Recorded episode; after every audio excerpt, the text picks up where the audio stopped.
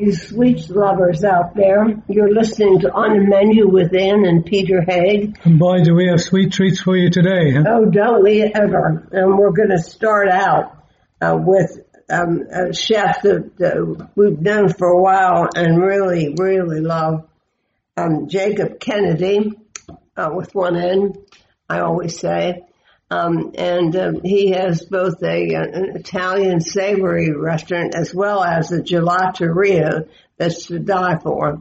And his new book, which will be on sale August 10th, um, is is everything you ever want to know about Italian gelato, and even some English additions such as um, uh, what was it? Christmas cake flavored gelato, a Christmas pudding cake. Anyway, if, you, if you're into sweet stuff, this is it.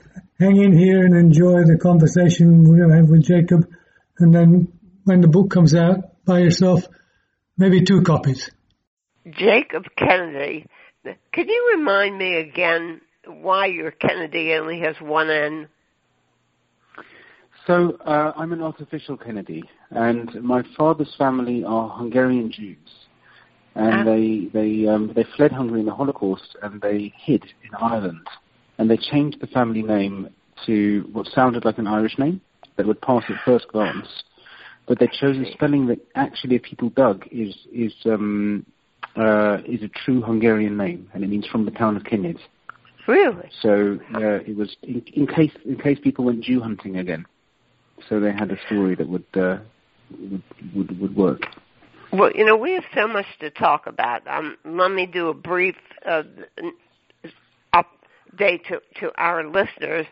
Um, listeners, we know Jacob Kennedy uh, from his from actually interviewing him from his first book and actually being in his uh, restaurant, um, Bocca di Lupo, um, which is Kiss of the Wolf. And also, we in fact were at his uh, uh, gelateria, uh, Gelupo Gelato, which is uh, nearby in London. We're talking about, and yeah, we, um, we, we we we gained twenty pounds of weight yeah. while we were while we were sampling in your gelateria. Anne, was get, Anne was getting ready to sue you for malpractice you can't have done because my ice cream is not so fatty, you know. You must have yeah, well, that's another point we should well. make. But um, so but this this book is is wonderful. I've already told you that it's all it it's it's smart, it's fun, it's funny, it's informative, it's beautifully illustrated, and you cover so much ground. It's it's like so thorough. I mean, let's give our listeners just a little bit background um, and work into it how you got so connected to Italian food and culture. So my uh, my mom grew up in Rome in the 50s and 60s. Um, in in fact, she and her parents were the inspiration behind La Dolce Vita, behind the film. And I grew up oh, going okay. on holidays all the time to to Italy and of course, as a child, the only thing you remember about a holiday to Italy is the gelato. Um, I then uh, I spent a year traveling around Italy uh, just for uh, for fun, uh, but that turned into research for my restaurant Bocca di Lupo, where we um, where we look at regional Italian food. And I've always, you know, you know the you know the, the, the real answer to the question is I just love eating, and it's Italian food that maybe I know best, but in every country you find things which are so delicious that make you want to cry when you eat them. And um, who wouldn't love that? You know, when we when we visited with you, it was really it was really fun because because you sat down and ate with us, so so we, we felt like we were certainly a part of the proceedings. the um, uh, in a way, I hope all all my guests at the restaurant feel a little bit like that, even though uh, even though I don't annoy them by sitting with them. I only annoy you by sitting with you, um, because for me, if, you know, they're coming to my table, and I'm not entirely sure what the difference is between going to the restaurant and coming to my home. Um, apart from that, of course, they pay when they come to the restaurant. but it is really it is really hosting people and and, and inviting them to uh, to my table, which is what what rocks my boat, and and makes all the work worthwhile and fun. The, how did you fare during the lockdown? I mean, it's been really rough. Um, all the chefs in London we've talked to, um, I mean, it's the start up and cut back and stop and start up again. How did you fare? I um, the beginning was very stressful because it was very uncertain, and uh, I, I didn't know how we would fare, and I didn't know what the world would look like. And I had to catch myself a couple of times and say, "Hey, Jacob, just remember, you know, you haven't lost anyone who's really close to you. Uh, you know, a lot of people out there are much worse off than you are." Um, but after a few months, I started to realize that we would find a way through it, and that the business uh, would be able to weather what looked likely to be thrown at it. And we started doing a, a delivery of cook at home meals service from Bocca di oh, which has been really successful and was you know, the first day that we kind of turned the fridges back on and were cooking again, and I walked in, in there and the fridge was full of food that was going out to people. And we did the same thing in Gelupo. There was a day when we turned things back on and we made a big production run for delivering to people across London. And it felt so good to be feeding people again. And for the same reason, for the sense of bringing people to the table and of giving them something. And so emotionally that helped. And we reached a point where, you know, it wasn't profitable, but we reached a point where we were breaking even from month to month. And we were okay. And now things are opening up in the UK. Yes. Um, maybe too fast, maybe not. Who knows? And, you know, we're taking a big we're taking a big risk with what's happening in the next month. Yeah, I think so too. But uh, it's going to happen, I guess. Um, and it's been stressful. The reopening process has been, in a way, almost more stressful because we've, because Brexit and COVID hit at the same time. A lot of uh, workers in my sector have fled back to Italy and France and Spain, back to their mums. Hmm. And so we've got a, there's a real staffing shortage. Um, plus, at the moment, every day I'll have a few people, people members of staff who can't come to work because they've been told they came into contact with someone with COVID. They may or may not have it, Jeez. but they can't come to work. So kind of it's it's um, for everyone in the business. It's really it's uh, there's a lot of uncertainty, and we know it will probably get better, but we know it's probably going to get worse for the next for the next month or month and a half until it starts to improve. So it's just, it's it's It's, it's stressful, but at least we're doing something, and at least we're here, and you know the business is still here, and um, we're still happy. Well, it, it also gave you time to write this wonderful book. I mean, you give readers the information straightforward of what they need in order to make these um, frozen desserts, focusing, of course, on gelato, uh, semifreddo, and granita. Now, what people get confused. Could you just explain, as you do in your book, the difference between ice cream, gelato, semifreddo, and granita? So um, let's start with ice cream and gelato. And if I was being precise, I would say there is no difference between ice cream and gelato, except that the word gelato includes also sorbet. They're churned frozen desserts, so they're frozen desserts which are mixed while they're frozen. Um, now, Italians have a different sensibility and a different approach to making their ice creams and their sorbets than um, than British people and Americans do. In that we, um, let's call us Protestants on this side, uh, or Anglicans, um, uh, we make our ice creams quite rich, and we make like a thick custard which has got egg and cream in it, Yeah. and we add flavors to that. So you end up with something that tastes of cream plus something, cream and caramel, cream and Mm. strawberries, cream and chocolate. Um, the Italians make a, have a different approach, and theirs is basically milk with some sugar in it, and whatever you're putting into the ice cream. And the result is that you just taste the thing that you put in there. So a good, a great pistachio gelato will will not only taste more of pistachios than an English pistachio ice cream would, or an American pistachio ice cream would, but it will taste more of pistachios than pistachios themselves do. You know, it's like it captures the essence of it and exalts it and pushes it forwards in your mouth and celebrates it. So uh, I suppose when people say gelato, they mean gelato, they mean ice cream made in the Italian style, and that is with a blend of different sugars and less fat. And to my mind, it's kind of brighter, maybe, the flavour I think of, so. a, of a I gelato. think so. Now, now Um, gelato and ice cream were invented, I guess you could call it, uh, at about the same time and for a rather special person, as I recall. The um, what's the, what's the genesis story that you know of their origin? Because I've heard a few. The, the, the, the man who, curiously enough, has a Gelato brand named after him here in the U.S., invented this sorbet for Catherine de Medici, and she took ah, she took indeed. him and the recipe to Paris with her when she, when she married this the French king. See, I think it's much earlier than that. I think at least the Romans had it, right? The Romans, the Romans, so the Romans had something. At least they had something close to granita. And so while ice cream is churned, and the result is this smooth, creamy uh, confection that we all love. Um, the other two, which we talk about a bit in the book, are uh, granita and semifreddo. Now, semifreddo is a parfait, so that's something which is whipped before it's frozen. Right.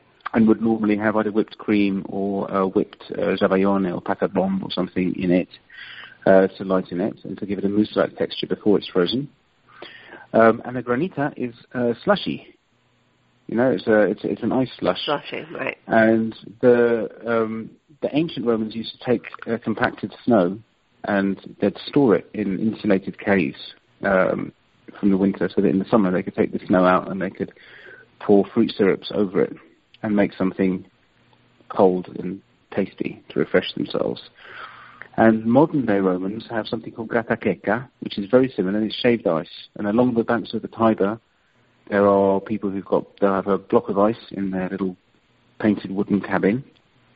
Or along the that was a new word. along That was a new carriage. Italian word for me. I didn't uh, know about it at all. It's it's it's obscure. There's no reason you should have known it. There's very it's very typical of Roman Lazio, and they grate the ice. They use something that's similar to a hand plane, and um, uh, then they'll pour uh, a flavored syrup over the top of that and make something very refreshing. And that's kind of the I, I, I assume that's the, the precursor of granita. Uh, granita's heartland really is in Sicily, but they make it around the coastal areas of Italy generally, where they celebrate the sunshine. Um, and that would be a, a fruit syrup or a flavored syrup. It could be almond or pistachio or coffee, which is frozen and stirred occasionally when it freezes, so you get a, a nice slush. Yeah, right. Um, and that's a good thing too, and so easy to make. You have so many little tricks. I mean, I didn't know. Never even occurred to me that uh, you, to get various um, results, you you you use you personally use, and I guess a lot of other people do, a blend of sugars. The um, so if you, if you take a store bought ice cream, like a regular ice cream, and you leave it out, it, it it it will melt pretty suddenly. You know, it'll go from being pretty solid to being liquid. Um, and Italian ice cream is famed for this texture where there's a where you can kind of it's kind of almost uh, gummy, elastic. It's not too gummy, but it's got a kind of pull and a stretch to it, and a softness. And um, I studied sciences at school, which is now quite a long time ago. Unless I'm eating an ice cream, because that always makes me feel young. But the rest of the time, it's a long time ago. But I do remember my chemistry teacher telling me that a solution of you know one one substance, you know, solvent, has a melting point. It has a temperature at which it melts. Yeah. But when you have a mixed solution of more than one thing in it, it will actually melt over a range. So it won't suddenly go from solid to liquid, but there'll be a period where it's it's on the way. And that's my, uh, I suppose it's pigeon science, but that's my explanation. One reason that we use a blend of sugars in uh, in gelato, and that's because by using two or three or four different sugars, um, there's a wider range over which the ice cream melts, and you can have it at a certain temperature. Um, the sweeter you make it, the lower the temperature has to be. But there's a certain temperature you can have it, and it's got this amazing pull to it, where it's still solid-ish, but also a bit soft. Um, now, I re- yeah, I remember being amazed at the variety, how many different flavors you had in, in your shop. Um, how many different flavors do you have in this book? I think it's 80 something. Um, we've developed, over the 10 years I've had the shop open, we've got a, a catalogue of about 500 and something flavours. Um, Uh, I, I laughed at some of them. I couldn't believe you had a Christmas pudding in here. so you can put you, the in a way, all the book needs to have is an explanation of how to make an ice cream, how you make an ice cream. You know, how or how you make a gelato, how you make the base, and how much of the whatever material this is you're putting in there to make it into pistachio or coffee or chocolate or whatever it is. Mm-hmm. Um, because you can, I would hope, after you've made two or three or four gelati from the book, you'd be confident enough to try your own flavour that I haven't included for one reason or another. And it is, it's fun. You know, I mean, what idiot said you shouldn't play with your food? You absolutely should play with your food, and you should have fun with it. And um, one way to play with it is is to make your own. So I would I would hope that after you've made one or two recipes, you'll then make a recipe that I didn't give you, but using some knowledge you took from the book and something you've learnt yourself and something that you just want to you want to try. So maybe you'd make a cumin ice cream or some some some fruit that I've never heard of. Right. Well, you left some money in here. I mean, it'd be hard to think of anything you left out. Um, you you even have uh, scaling up. So I, I mean, who is the cookbook for actually? Um, the cookbook is for anyone who wants to make an Italian style gelato at home. And I, uh, you know, I dismissed the idea of making a cookbook about ice cream for for several years because I thought, a, for most recipes you do need to have an ice cream maker, and not everyone has an ice cream maker. Um, and B, who wants a big expensive book that they're only going to use a few times? Mm-hmm. And then I suddenly had this epiphany that actually we could make the book. And you, you, you called it comprehensive earlier, but it's a very small book. It's inexpensive. It's meant to have all the joy of, that you get from eating an ice cream. You know, something which which lasts a moment of, of pleasure and which doesn't break the bank. And I would hope that pretty much anyone, uh, I hope it's written simply enough that most that most oh, people who are who are home cooks could could could pick it up and have a go. I think, oh, I think your writing is so lucid. It's easy yeah. to to read. Um, yeah, um, I, you you touch on things that I, the ordinary person would never even think of, like uh, yogurt and lemongrass. So I can't remember why in heaven's name we made yogurt and lemongrass the first time, but it was just such a good combination. Mm-hmm. And I like um, one reason why we've got so many recipes in our archive at Gelupo is that uh, there are a lot of different things that you can put into an ice cream to make it taste different. Lemongrass being one. Um, but you can also make the base out of different things. So you can make a yogurt base as opposed to a milk base or a mascarpone base or ricotta base. I love using ricotta. And these, these add their own character as well to the, to the ice cream. So yogurt and lemongrass was uh, a recipe without really much rationale behind it. Uh, yeah, and, and, and always wanted to make, what was it, green peppercorn ice cream, no? no, chocolate. green peppercorn chocolate cake that would be. I, I, I don't know. I don't know. Like I'm thinking about those flavors. It's for me, not milk chocolate. For me, dark chocolate would be amazing, or white chocolate. But that would be amazing. Yeah. Now you tell you, you, talk about white chocolate um, in this white chocolate and lavender thing, saying that milk is the nemesis of chocolate. It's destroyer. Um, uh, tell us. I, I wasn't sure about that. I wasn't sure that um, is white chocolate really chocolate. Um, no, white chocolate is. Uh, well, I, I, I, suppose a linguist might give you a different answer. Um, the, the the fat in white chocolate is is cocoa butter, so it does contain um, part of the cocoa plant or part of the cocoa fruit, uh, but it doesn't have any of the dark cocoa solids or the cocoa powder or the cacao that defines chocolate. Um, and instead, it's got milk powder and sugar in it, in with in, in, in with the cocoa butter. But I've always, uh, and for me, chocolate is dark. That's the, that's what chocolate me is. Too. I'm not such a milk chocolate person. Um, and it always really struck me that as soon as you add a little bit of milk or cream to dark chocolate, it completely neutralizes all of the more interesting parts of the of the flavor for me. Mm-hmm. And certainly, if you eat a really strong dark chocolate and uh, then drink a glass of milk, the flavour of the chocolate will suddenly disappear from your mouth. Um, it's really it's really funny, Jacob. I, I, I don't know whether you would have been living in England at this time, but during the time when I was a child, somebody launched a chocolate bar called a Milky Way, which was exactly yes. exactly that. It was it was a was a white chocolate, and I hate exactly, it. and it it's a it's, it's a very sweet thing. White white chocolate is, is, a, is a very cloying and, and, and sweet thing. Mm-hmm. Um, and I don't eat it often, although there are some higher quality ones do, taste, do, do, do taste a bit different. Mm-hmm. Um, you know, I'm, I'm I'm I'm normally a dark chocolate person too. Um, yeah, it's, it's also that, that, a little bitter. Is, it's a good dark white chocolate's a like, sorry. dark chocolate gets edges towards the bitter. Yeah, I mean, I always uh, figured that that I like it because I was raised on bitter foods. Um, you know, because of the Sicilian background, we we like bitter, and so I always yeah, felt that's probably why I like the dark dark chocolate. It's funny, isn't it? When you when you look at Asian cuisines, uh, bitterness is celebrated where it's found. You know, things like that bitter gourd, which is so bitter. And in Italian food as well, bitterness is a flavour which is celebrated. And you know, from amari and from things like Campari to all those bitter greens, which is so right. wonderful. And um, yet, in in the states and in England, if you say something is bitter, that kind of implies that it's not good.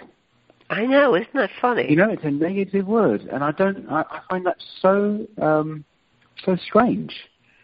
Mm-hmm. Um, I think it's you know, we, we, we, when, when we're kids, we, we find we don't like bitterness, and the reason we don't like bitterness is it's plants' ways of ways of telling us that they're poisonous.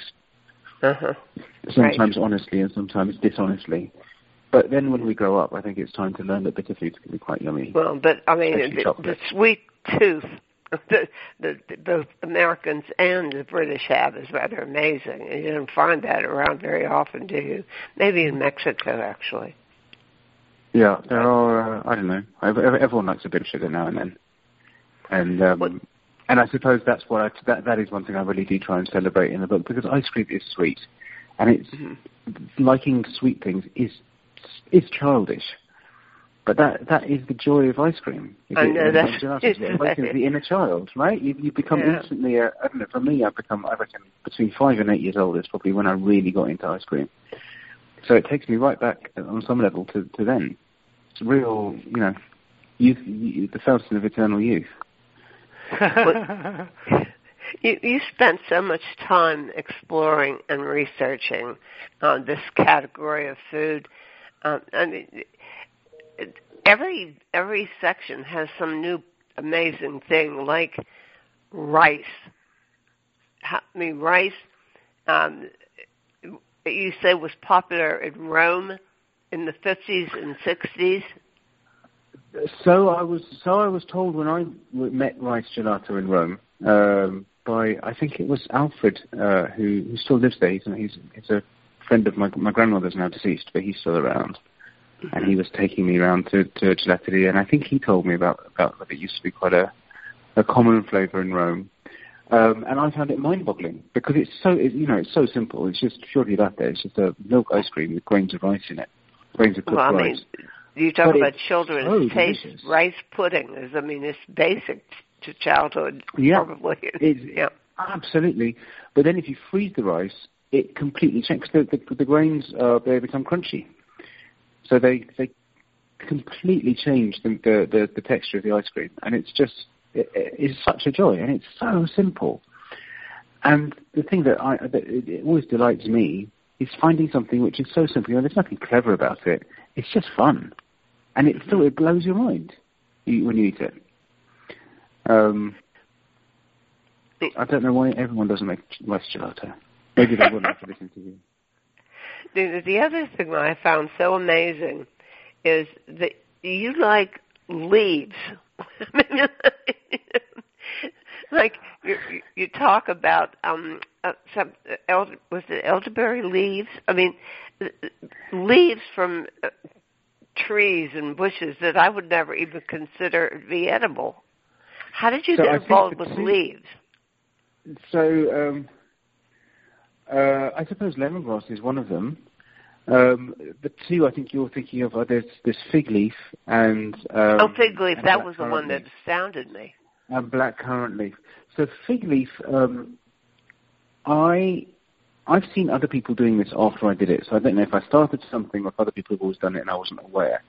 But um, I experimented to find ways of making um, fig leaf infused desserts because to me the most incredible scent in the world is if you stand underneath a fig tree when it's sunny and it kind of bakes this scent out of the leaves, which is so aromatic and evocative and kind of beautifully feminine. And I've always liked scents which have fig leaf in them.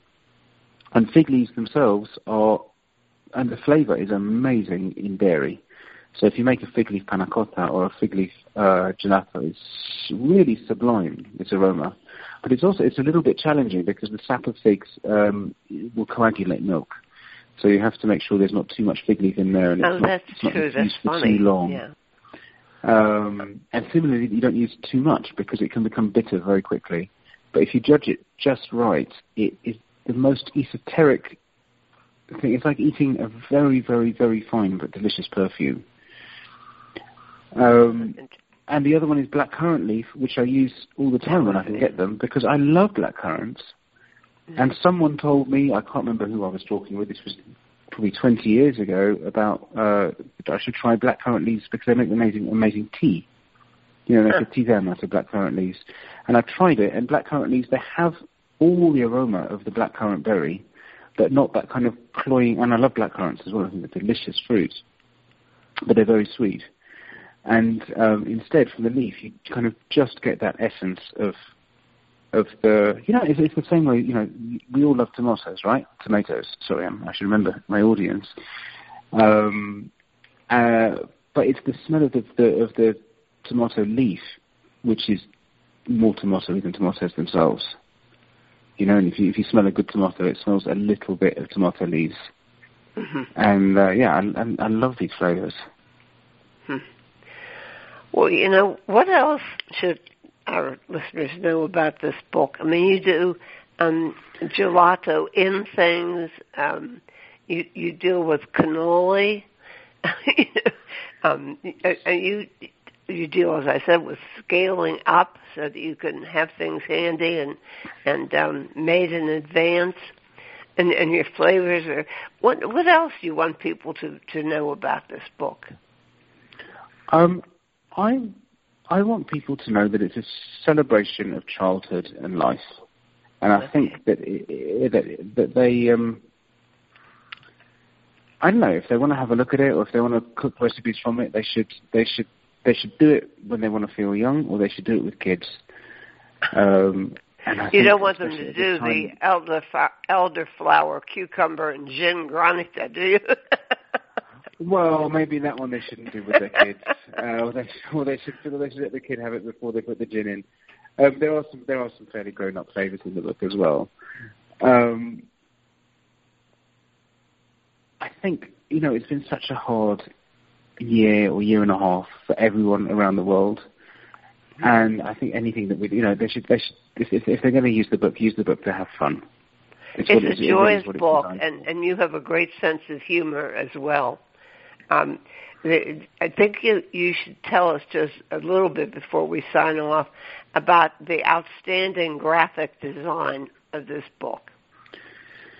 So uh, this book was designed by uh, by a graphic design company called Here Design, um, who uh, who I've known for a very long time, and he did the logo of my restaurant and of Gelupo, and he designed both of those books as well.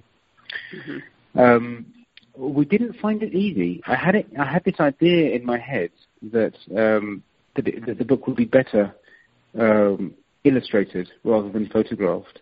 Mostly because if you photograph ice cream, you're just photographing balls in different colours, and although they can be can be pretty, it's a bit repetitive. Or you're just photographing the ingredients.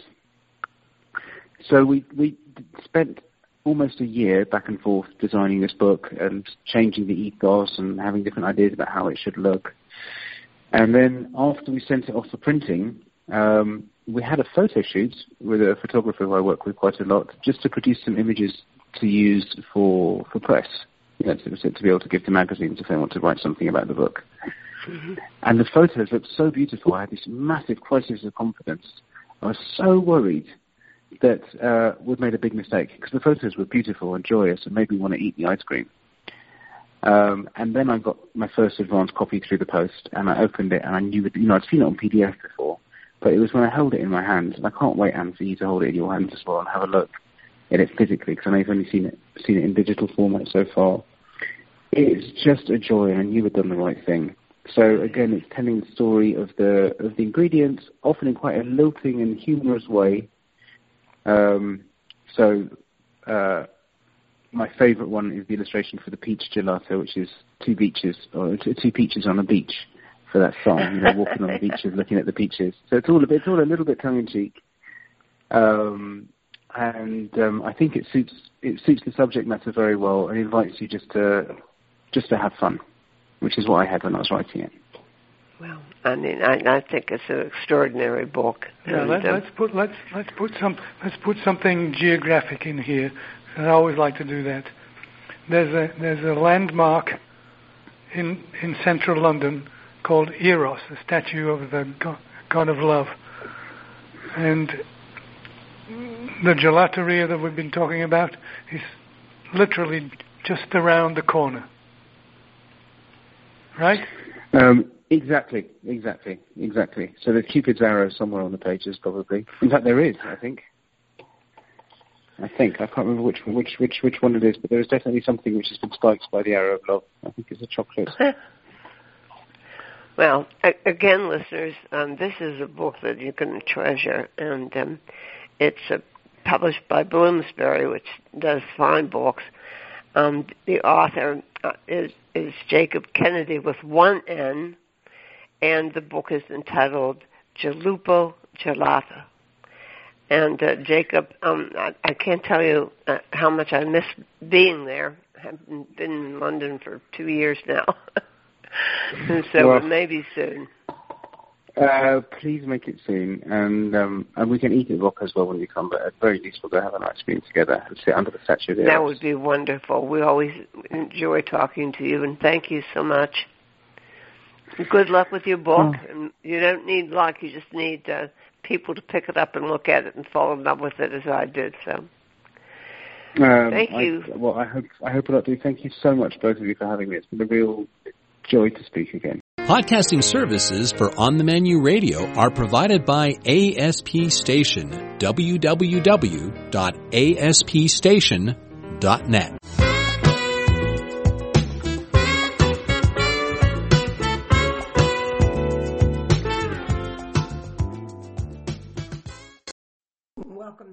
next up, we're going to be talking to Donatien Monod um, and, and his product Les Comtes de Provence, which is an outstanding award-winning line of um, jams, uh, conserves, uh, fruit spreads, uh, chestnut spreads.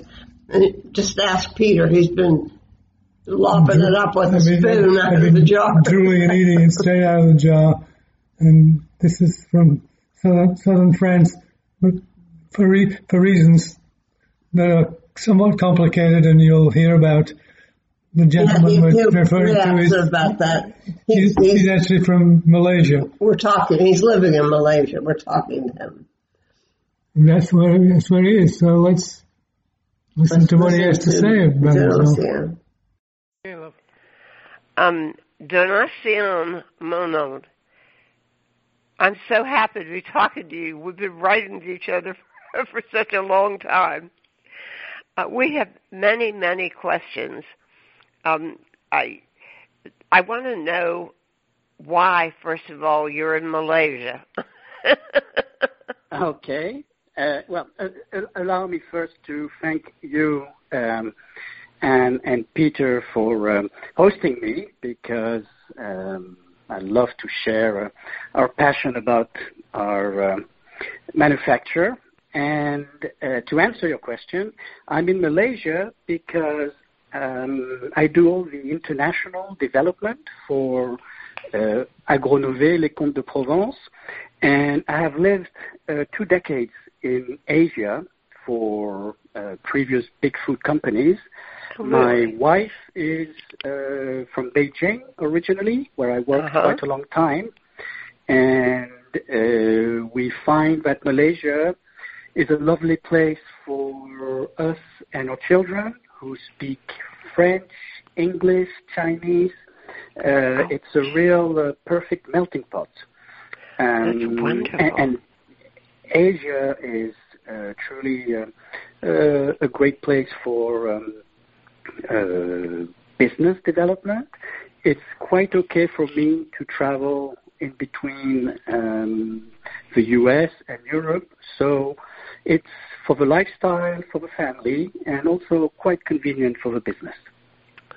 Well, talk to us a bit about the business. Um, there, I'm not sure how it's all connected.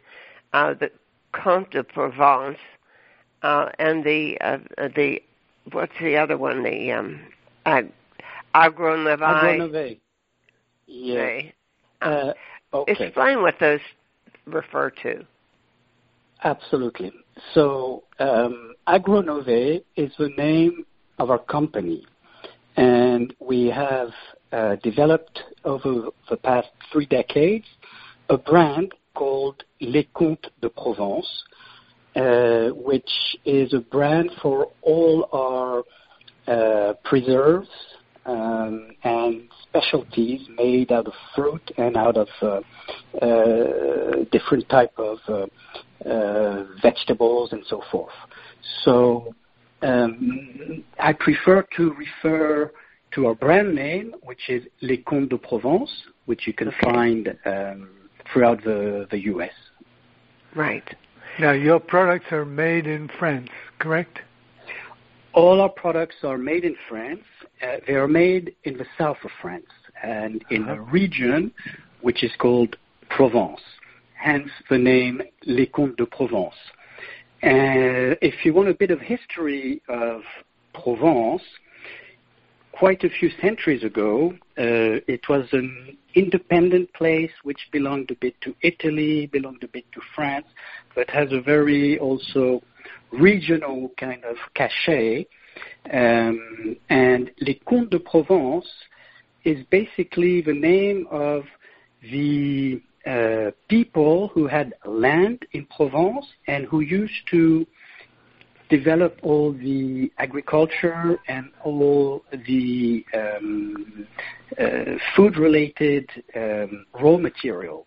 So there's a bit of a uh, ancient history uh, linked to Provence, which is a lovely land. It's by It is lovely. We've been and we we loved it so much. Um, Oh, wonderful! You, you have yeah, been no, there for a was the chocolatier we loved in Provence? He was uh, in Saint Remy. in Saint-Rémy de Provence? Well, you've been Yeah. to one of the nicest places there. Yes, absolutely. Yeah, we stayed in Arles, we stayed in Avignon. Well, I loved Avignon? Avignon. Okay. Ah, Avignon is lovely. Well, we are um, about 50 minutes drive from Avignon, going towards the uh, Alpes de Haute-Provence, the French Alps of Haute-Provence, and you go through the what we call the Durance Valley, which is the Durance is a river Right. that uh, starts from the Alps and goes all the way to uh, the Mediterranean. And it's been a source of a lot of uh, agriculture and uh, fruit um agriculture mainly. Well, no, uh, you caught our attention um, because you won two major Sophie Awards in the um, Specialty Food um, Association uh, Sophie Awards um, for the Fancy Food Show, which has all been virtual for this past year or so. But you, you got a um, a gold, a silver, and the previous year um, you got a, best new product. What's that? Yes, absolutely. So um, you're you're a big winner, and um, it, I, the the product is exceptionally fun. I only knew about um, the the fruit spreads And um, you Yes. just mentioned vegetables. What what else do you do besides the confitures and the fruit? Alors, uh, first to mention the Sophie Award uh, because it's it's for us, uh, as you can imagine, a huge honor to be recognized by our specialty food American uh, friends. Uh, it's it's really uh, like winning uh, an Oscar, uh, if you want to put a visual. Uh, It's called the Oscars of the food world. That's true. And I believe it is so. Uh, and and it makes us feel that we've really grown because uh, we have won over the years a lot of awards in uh, France at the Concours Général Agricole de Paris. It's the biggest uh, food show um, in France, and uh, all the tasting, just like the Sophie Awards, are blind tasting, so there is no nonsense when it comes to judging the product. It's all about the flavor, the flavor, the flavor. Uh, and we uh, try very hard to bring uh, unique um, recipes. Coming to what we do, um, so yes, we do uh, jams, preserves, um, mainly organic ones. We also do compote, but we do Provençal specialties. So we have a whole line of, for instance, uh, chutneys or what I would call cheese accompaniments.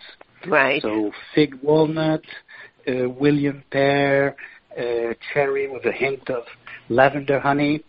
And we also do very typical south of France uh, specialties. So tapenade, black olive spread, um, uh, and, and so forth. So we are specialized in a know-how, which is what you call um, cauldron um, transformation. So we cook in small batches in um, these uh, uh, small-sized cauldrons, and we have a know-how that enables us to do not only jams but uh, uh, olive or tomato or uh, aubergine, eggplant um, products. We try to stay faithful to Provençal recipes and vegetables or fruits that surround us. Now, Yeah. who, who, who, who grows the fruit and vegetables? Alors, uh, being now, um, we are a family company. We're not a very big company. There's 50 of us, uh, very specialized. We try to get a lot of our fruits from France, but more importantly, we always focus on getting the top quality fruits, um, what we call triple A quality. So we have growers also in Italy, in Spain, all around the Mediterranean basin. Uh, we have for the figs, for our red figs, organic red figs, partnership with growers in Morocco. And sometimes berries that need a milder climate, we go to Serbia to get um, unique Willamette raspberries. So always Europe uh, origin, and always, this is the key, uh, a very uh, high quality fruit because you can Oh, only make a good product with good ingredients. Well, the I mean, uh, also the the quality is, of course, stands out, but you also your process and and what you do with your recipes. Um, they're not syrupy, sugary at all. They're very restrained.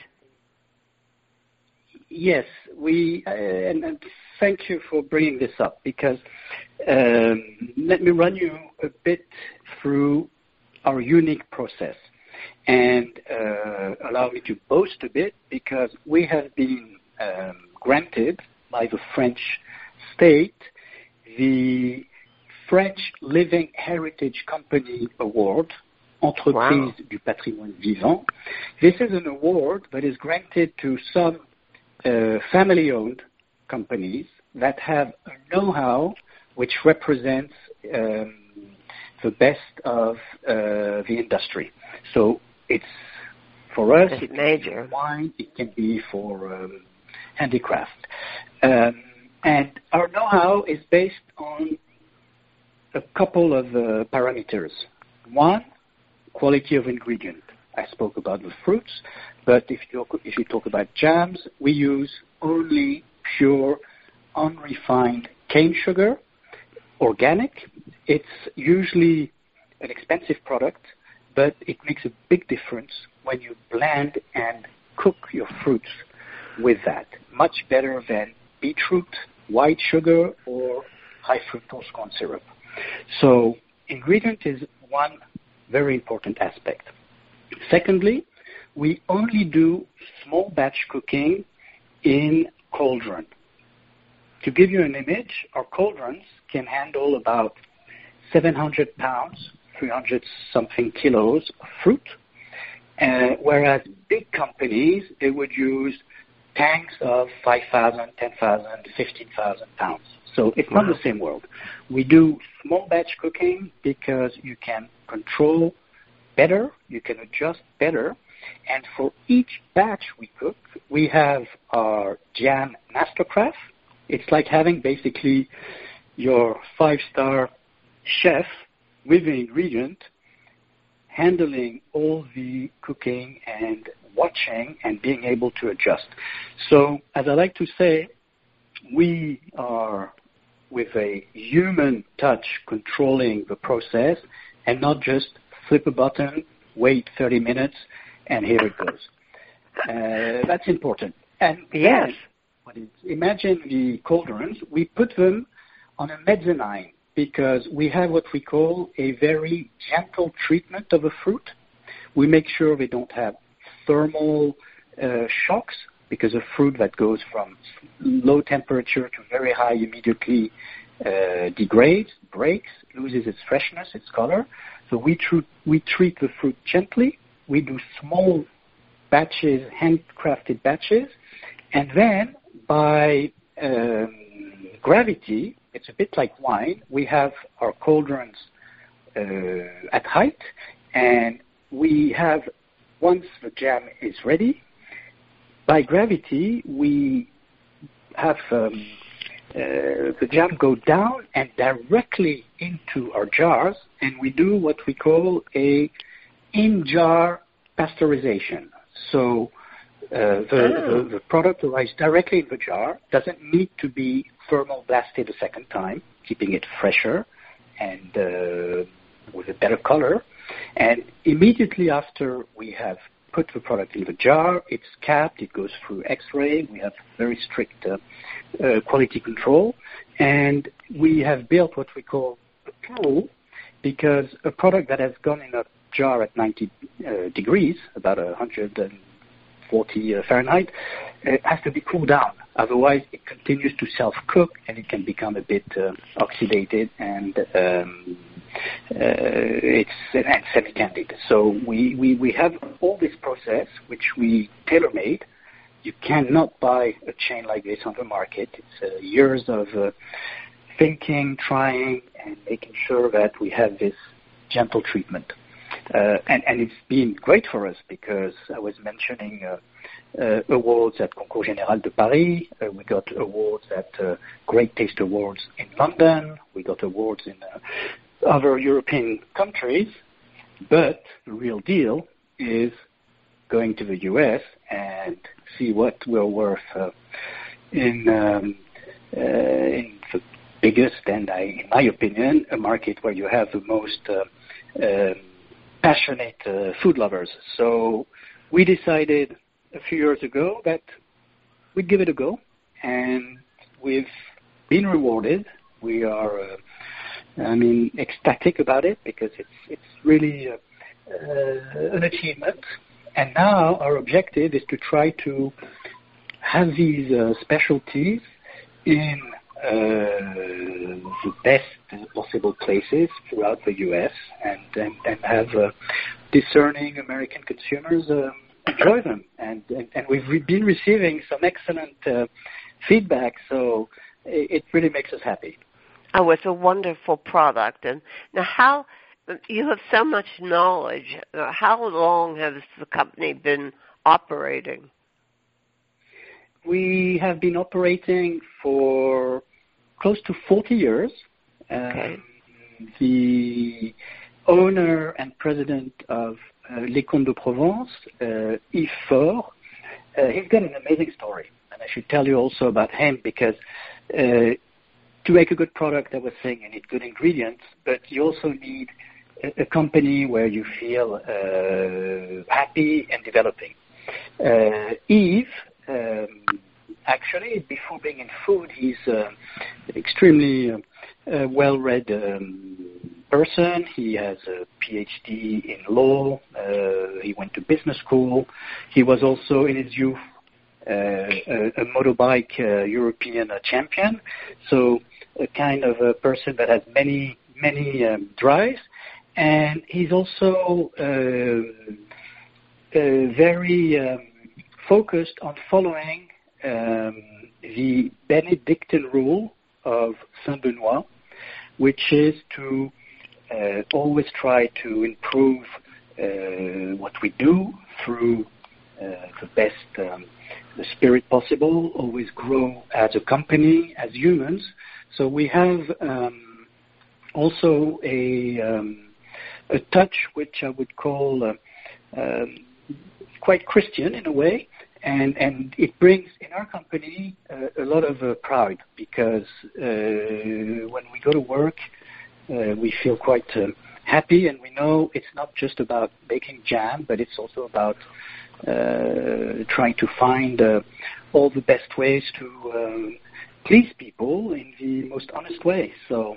Um, I, I it sounds like a very happy place to work, and it seems well, like it is. And, and you, you've been to Provence, so imagine where we are. Uh, oh yeah, I, mean, I love Provence. I, I'm not there all the time because I am in Malaysia, but I'm there often enough, and uh, and I come from Provence, uh, from a little village called Lourmarin, where my family uh, does wine. So I've always been in fruit. Uh, now Uh-huh. it's not uh, uh, fermented grape, but it's uh, uh, cooked fruit. So uh, it's still a bit the same.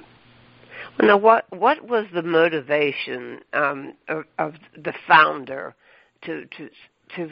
I mean, it's um it's a complicated field, and there are many other companies. But what motivated the founder to start the uh, Le Comte de Provence? Uh, to give justice to all the great specialties we can produce in Provence, Okay. and and to stay uh, loyal to that because uh, the problem in many growing, fast-growing companies, within the years, they will have to change. They will change process. They will look for economy of scale. They will make things bigger, faster. Uh, this has not been the case. Our company, uh, we are not running after uh, doubling the turnover in uh, three years. Uh, what we like to do is win awards. Uh, what we like to do is have products that people try and then they say, okay, I might have bought it a bit more than a uh, average uh, preserve, but I know why I did that. And and so uh, there is this uh, this vision of we will never be a huge company, but we will make things by the book. We want to represent the traditional old style uh, manufacturing, which is something uh, I completely uh, uh, believe in. Uh, with limitation, we will not be selling uh, millions and millions, but at least we will be recognized, and and it's a way also to uh, show what Provence can do, and we are all very attached to the south of France. So there's a bit of this. Well, you know, the variety is, is kind of amazing. I mean, you have um, a black cherry and honey with lavender. You have um, something you call uh, super fruits with um, raspberries. Uh, you you have um, uh, raspberry morello cherry aronia spread. What is that? Yes, yes, that is. Uh, that's that's an amazing product. So uh, this product, super fruits, because of aronia. Aronia is a bit like a very small blackcurrant or blueberry. It grows in Amazonia, and it's a super fruit because it's full of uh, antioxidant and vitamins, a bit like acai. Uh, and what we wanted to do there, uh, we developed this uh, a few two and a half years ago. Um, and, and it's been extremely successful because we've had the pandemic, we've had a, a, a lot of uh, people who have been more careful on uh, what they put in the pantry, how they use it, and superfruit when you have more fruit, and this has up to 75% of fruit. Uh, an ordinary uh, jam will have 45, 50, so significantly more. We have less sugar, significantly. Yes, that I that really appeals to me. I've been um, eating your clementine um, fruit ah, spread ah, out of yes. the jar. ah, yes, that's uh, this is uh, the clementines come from uh, Corsica. It's uh, I'm from Corsica, huh? From Corsica, and yeah. we have a special way to. Um, it because we don't do a marmalade, which is basically extracting the juice and adding a bit of a semi-candied skin. We're more generous. We take the whole clementine and uh, process it, so you can have also a bit of a of a bite and a bit of a flavor. So yes, that's a great product. I'm, I'm happy you liked it. Yeah, I like that a lot. Now, I, think and, and I think I will probably finish it before Anne does well, let me know, and uh, we'll uh, we'll uh, we'll send a bit more because you should uh, enjoy that. This this this item actually won a gold medal at the French uh, Paris um, um, contest. So uh, it's it's it's it's a great product. It's a great product. Yeah, I haven't. Yeah, I I, I love that. I, I haven't uh, done the chestnut cream yet. I'm looking forward to that one. Alors, and let I, me tell you, a, the chestnut cream. Yes, did, please. Did you have some of it? No, I said I have a question. Oh, okay. Okay, here's a question. I'm I'm wondering if you know a family from Provence called Perrin. Perrin. Perrin. Ah, well, they, Perrin. Uh, there's a lot of them. It's uh, it's like if uh, you know, uh, but I will have to know a bit more about uh, where they are from and whatever they're from, they're, they're from Chateauneuf. They make wine in the Chateauneuf okay. du Pape designation. Chateauneuf du Pape, yes. Yes. When, when I interviewed wine. when I interviewed the current leader of the company, he, I said, "How long have you been in business?" And he said, "I think I think there, I think it was fifteen or fifteen hundred or sixteen hundred. ah. was, when, was when they started. Yes. And I have I have a I have I just have this feeling that when another 450 years goes around, your company will still be in business. Yeah, well, we love it. We, we love well, we product. So. We, we, we hope so. We hope so. Um, the we, it, it's a beauty of. Sorry, go ahead. No, I just wanted to make sure that um, that uh, you tell people how to get this your products. Where where can you get it? Do you sell it on your yes. website? Well, uh, alors, uh, in the U.S., we are uh, obviously still not everywhere, but uh, we in, in some Whole Foods you will be able to find us. Uh, oh, in some um, independent specialty foods you will find us.